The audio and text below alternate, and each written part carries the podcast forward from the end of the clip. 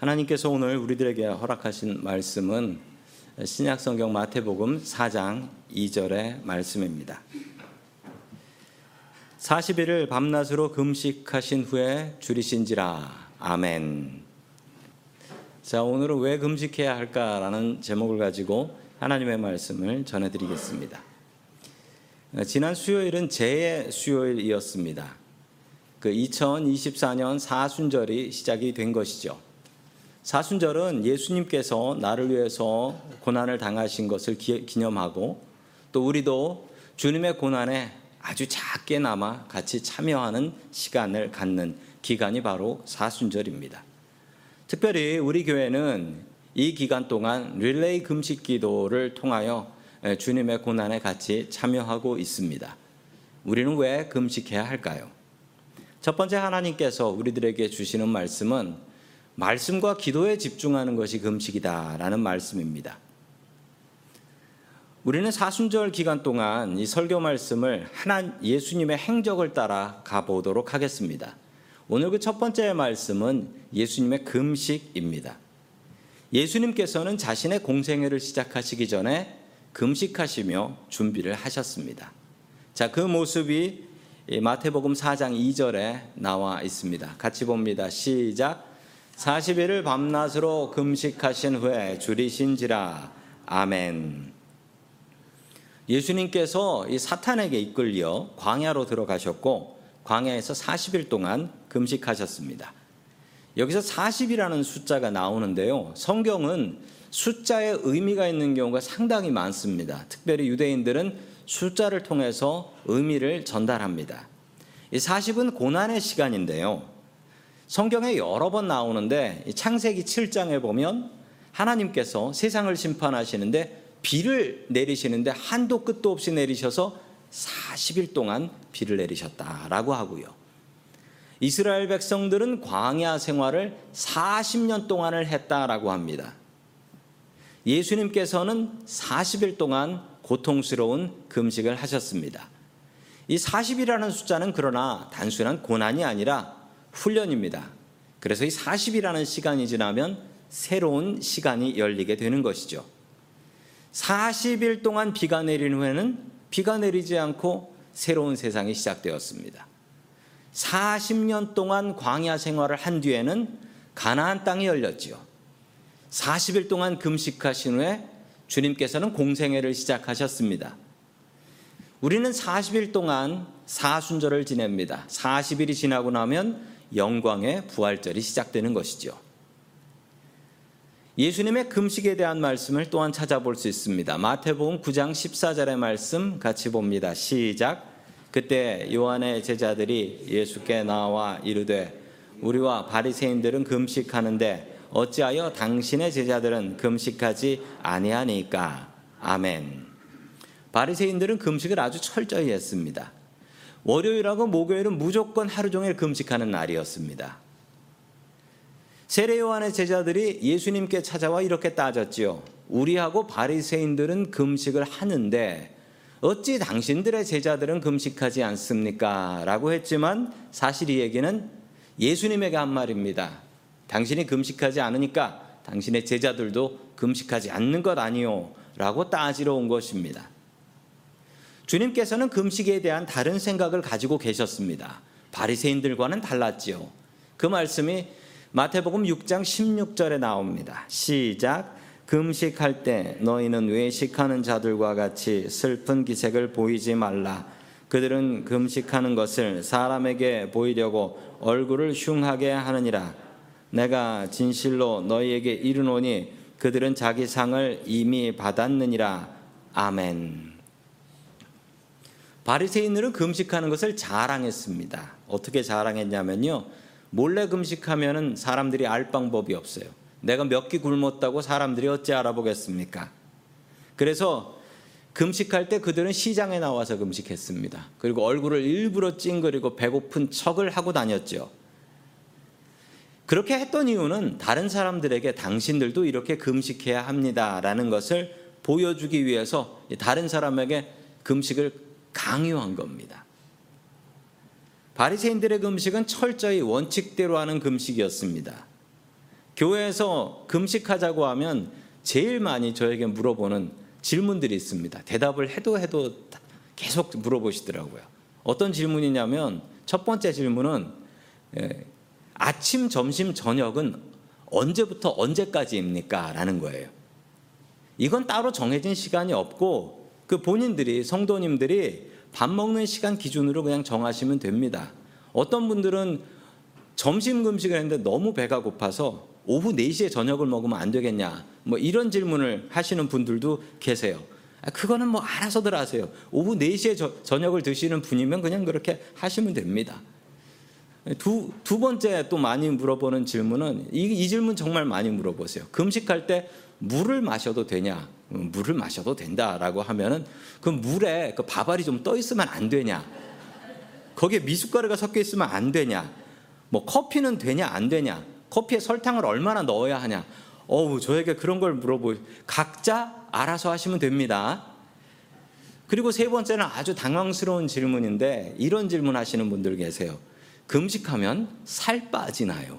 라는 질문 하시는 분도 계세요. 금식하면 살 빠지나요? 어떤 집사님이 금식을 하시고 깜짝 놀라서 저에게 달려오셨어요. 뭐냐면 체중계에 올라가 보니 몸무게가 늘었다라는 거예요. 금식을 했는데. 금식을 했는데 체중이 늘었어요. 어떻게 이럴 수가 있나요? 라고 하시길래 제가 이랬습니다. 혹시 금식하시기 전에 배고플까봐 더 드시고 금식하신 후에 억울해서 더 많이 드시지는 않으셨는지요? 예, 사람은 거짓말을 하지만 사람의 몸은 거짓말을 하지 않습니다. 이렇게 하면 금식일까요? 단순히 밥을 안 먹는 것, 살을 빼려고 밥을 안 먹는 것은 그건 금식이라고 하지 않고 단식이라고 합니다. 한국에 가면 살 빼는 단식원이라는 데가 있어요. 단식하고 금식을 우리는 구별해야 합니다. 앞에 있는 질문들은 대부분 단식원에서 하셔야 될 질문인데 그걸 교회에서 물어보시는 거예요. 바리새인들이 했던 것은 단식에 가깝습니다. 단식에 더 가까워요. 그 얘기는 뭐냐면 바리새인들은 포커스가 뭐냐? 안 먹는 것, 안 하는 것이 포커스예요.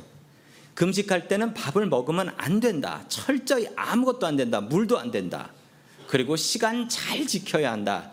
그리고 금식하면서 아무것도 하면 안 된다. 이걸 가르쳤어요. 바리새인 금식의 초점은 아무것도 하면 안 된다 라는 거였어요. 그런데 예수님의 금식은 포커스가 완전히 다릅니다. 예수님의 금식은 뭘 하기 위해서 금식하냐 이거였어요. 무엇을 하느냐 이게 더 중요했던 것이죠. 예수님의 금식은 밥을 안 먹는 금식이 아닙니다. 그게 중심 있는 게 아니에요. 예수님의 금식은 무엇 하느냐? 왜 밥을 굶으려고 하느냐? 식사하지 않고 그 시간 식사 준비하고 그 시간 동안 하나님의 말씀을 보고 기도하기 위해서 금식하는 거지. 금식이 습관이 되면 되나?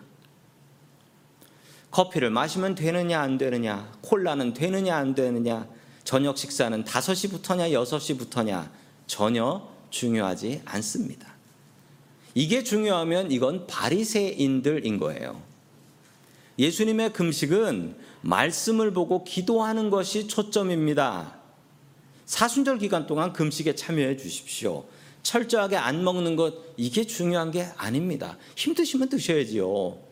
그러나 밥을 안 먹어서 그 아낀 시간으로 뭘 하느냐가 더 중요한 거예요. 예수님께서는 금식하실 때 하나님께 더 열심히 기도하셨습니다. 바리새인처럼 습관처럼 단식하지 마십시오. 예수님처럼 제대로 된 금식을 하십시오. 금식하는 동안 말씀과 기도에 집중하는 저와 성도님들 될 수 있기를 주의 이름으로 간절히 축원합니다. 아멘. 두 번째 하나님께서 우리들에게 주시는 말씀은 목적을 정하고 금식하라라는 말씀이에요. 습관적으로 금식하면 안 됩니다. 목적을 정하고 금식을 해야 돼요. 한국 축구 선수 중에 역사상 가장 잘한 선수 누구일까요? 어, 손흥민 선수를 생각하실 수 있겠지만 그런데 축구 전문가들의 생각은 다르더라고요. 누구냐면 차범근 선수입니다. 차범근 선수가 한국 선수 중에 가장 대단하다라고 합니다. 왜냐하면 요즘 선수들이 잘하는 이유는 한국에 그 축구 시스템이 있고 나서 그 시스템으로 키워진 사람들이고요. 그런데 저 차범근 선수 때는 그런 시스템이라는 것 자체가 없었던 시절이었다라고 하니 얼마나 대단한지 모르겠습니다. 이 차범근 선수는 게다가 군 복무까지 다 했어요. 공군 축구단에서 열심히 나라를 지키며 축구를 했습니다. 게다가 그 당시 한국은 정부에서 차범근 선수가 해외로 나가는 걸 막았습니다. 그 이유는 북한하고 축구를 해야 되는데 당시에 북한 축구 잘했거든요. 북한한테 이겨야 되는데 저 차범근 선수가 외국 나가버리면 안 된다. 진다라는 거예요. 그럼 절대 안 된다. 그래서 독일 프로축구 팀에서 계약을 했는데 나라에서 맞고 보내주질 않았습니다. 차범근 선수가 골을 넣으면 사람들이 차범근 선수도 아, 참 골을 못 넣으면 막 비난을 했는데 그 이유가 교회를 열심히 다니는 사람인 것을 아니까 저 선수가 예수 믿는 선수인데 저, 저 금식해가지고 힘 없어가지고 골 먹는다. 이렇게 비난을 했어요. 실제로는 그런 적이 없는데 너무 답답했습니다. 그래서 차범근 선수는 독일 가기 위해서 어떻게 했냐면 금식 기도를 하고 싶은데 군대에서는 마음대로 금식할 수도 없어서 휴가를 냈습니다. 군인들 휴가 받잖아요. 휴가 받아서 금식 기도했대요. 그리고 나서 독일 가는 길이 열렸고 독일 프로축구의 전설이 되었다라고 합니다. 우리는 금식을 왜 해야 할까요? 금식은 목적이 있어야 합니다. 첫 번째 금식의 가장 큰 목적은 나 자신을 부인하기 위해서입니다. 밥을 안 먹으면 힘이 빠집니다. 그리고 밥을 오랫동안 안 먹으면 정말 죽을 것 같습니다. 금식을 해야 하는 가장 중요한 이유는 나 자신을 부인하기 위한 것입니다. 예수님께서도 금식하셨습니다. 예수님이 왜 하셨을까요? 예수님의 뜻대로 하지 않고 하나님의 뜻대로 하기 위해서 예수님께서는 금식하며 기도하셨습니다. 나의 욕심과 고집을 내려놓기 위해서 우리는 부지런히 금식해야 합니다. 두 번째 금식의 목적은 영을 강하게 하기 위해서, 우리들의 영을 강하게 하기 위해서 우리는 금식해야 합니다. 금식을 하고 하나님의 말씀 보고 기도를 하게 되면 우리 몸에 묘한 변화가 나타나게 됩니다. 그 변화가 무엇이냐면 내 육신이 약해지면 내 영이 더욱더 또렷해지는 현상이 발생하게 됩니다. 한번 시험해 보십시오. 정말 그렇게 됩니다. 우리의 육신의 욕심이 강할수록 우리의 영은 약해집니다. 하나님을 잊고 살게 됩니다. 반대로 우리가 말씀 보고 기도하고 하나님을 생각할수록 내 속에 있는 내 안에 있는 욕심들은 차츰차츰 약해지고 부끄러워지게 됩니다. 우리는 우리의 영을 바로 세우기 위해서 금식하며 기도해야 합니다. 세 번째, 금식의 목적은 특별한 목적을 위해서 해야 한다라는 것입니다. 사순절이니까 금식한다. 맞습니다. 그러나 이게 습관이 되어버리면 안 됩니다. 바리새인 금식처럼 돼 버리는 것이죠. 금식은 분명한 목표가 있어야 합니다. 마음속에 기도 제목을 정하십시오. 하나님, 내가 이번 40일 동안 하나님 앞에 사순절 기간 동안 금식하며 기도하겠습니다. 그러니 하나님, 나의 이 기도 제목을 들어 주시옵소서. 기도 제목을 정하고 기도하세요. 정말 하나님을 제대로 믿는 사람은 하나님에게 기대합니다. 우리가 사랑하는 사이라면, 사랑하는 사이라면 아무것도 바라지 않는 사이가 사랑하는 사이는 아니에요. 사랑하면 사랑할수록 더 바라는 게 많고 더 기대하는 게 많아집니다. 우리가 하나님을 사랑하게 되면 하나님께 바라고 기대하는 게 더 많아집니다. 하나님께서도 우리에게 바라고 기대하는 것이 더 많아지실 것입니다. 우리가 하나님을 믿으면 하나님을 기대합니다. 그리고 기도 제목도 더 많아지지요. 이번 사순절 동안 금식하시면서 성도님들의 마음속에 구체적인 기도 제목들을 좀 가지고 기도하시면 좋겠습니다. 그리고 그 기도 제목을 가지고 간절히 주님 앞에 나아갈 수 있기를 주의 이름으로 축원합니다. 금식의 목적 마지막은 나누기 위해서 우리는 금식해야 합니다. 그 말씀이 구약 성경 이사야 58장 6절과 7절에 잘 나타나 있습니다. 같이 봅니다. 시작. 내가 기뻐하는 금식은 흉악의 결박을 풀어주며 멍에 줄을 끌어주며 압제 당하는 자를 자유하게 하며 모든 멍에를 꺾는 것이 아니겠느냐 또 줄인 자에게 내 양식을 나누어 주며 유리하는 빈민을 집으로 들이며 헐벗은 자를 보면 입히며 또 내 고륙을 피하여 스스로 숨지 아니하는 것이 아니겠느냐 아멘. 이스라엘 백성들이 바벨론의 나라를 뺏겼을 때의 말씀입니다. 그들은 나라를 뺏긴 것이 너무나 가슴이 아파 하나님 앞에 금식하며 기도했습니다. 그러나 하나님께서는 응답하지 않으셨죠. 이사야 선지자를 통해서 무엇을 잘못했는지 말씀해 주셨습니다. 그들의 금식이 잘못된 것이었습니다. 하나님이 기뻐하는 금식이 아니었던 것이었고 그냥 단순히 밥을 굶는 것이었죠. 하나님께서 기뻐하시는 금식은 무엇일까요? 화면에 노란 글씨로 나와 있습니다. 또 줄인 자에게 내 양식을 나누어 주며라고 합니다.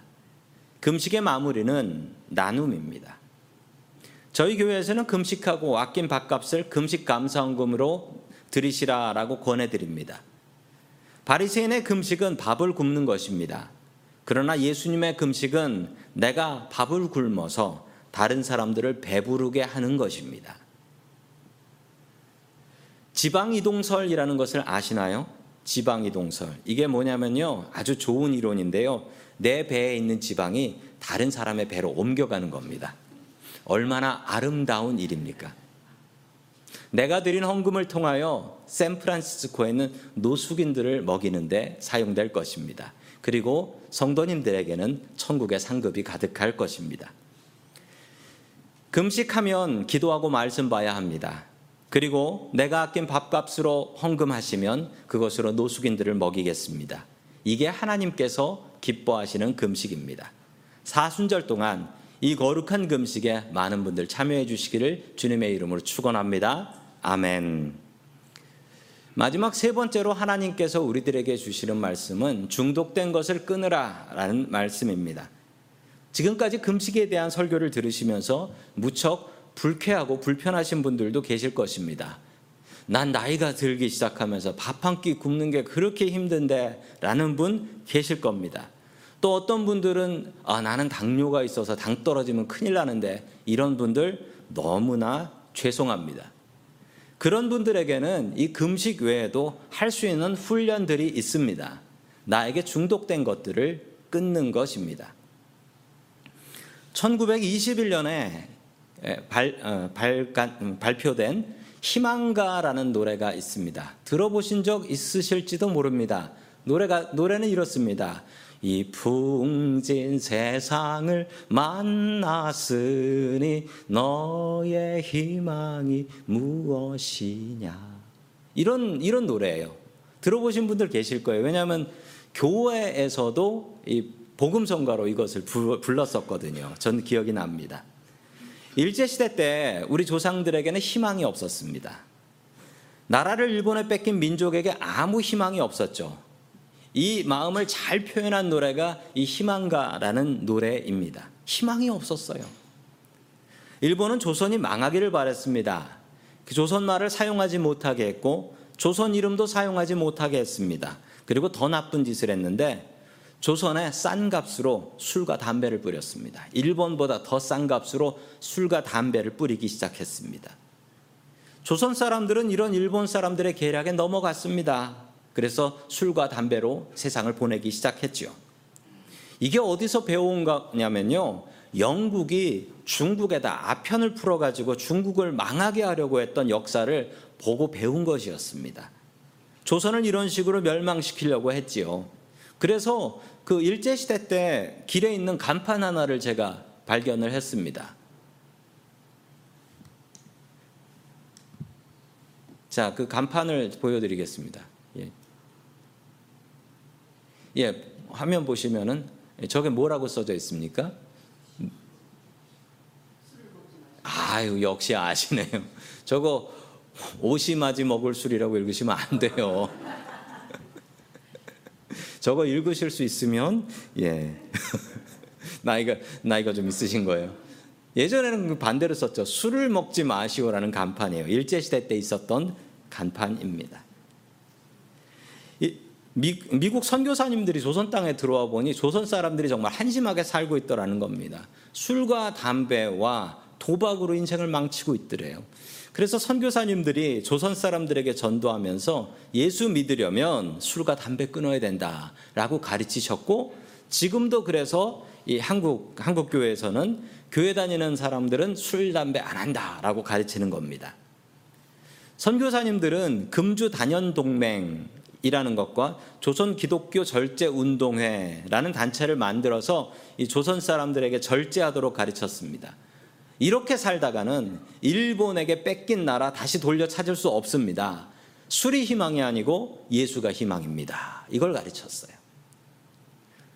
절제는 우리의 인생의 브레이크와 같습니다. 반대로 욕심은 인생의 악셀레이터와 같습니다. 만일 브레이크가 고장난 차가 있고 악셀레이터가 고장난 차가 있습니다. 이 둘 중에 하나 골라 타라 그러면 무슨 차 골라 타시겠습니까? 저는 고민하지 않고 악셀레이터 고장난 차 타겠습니다.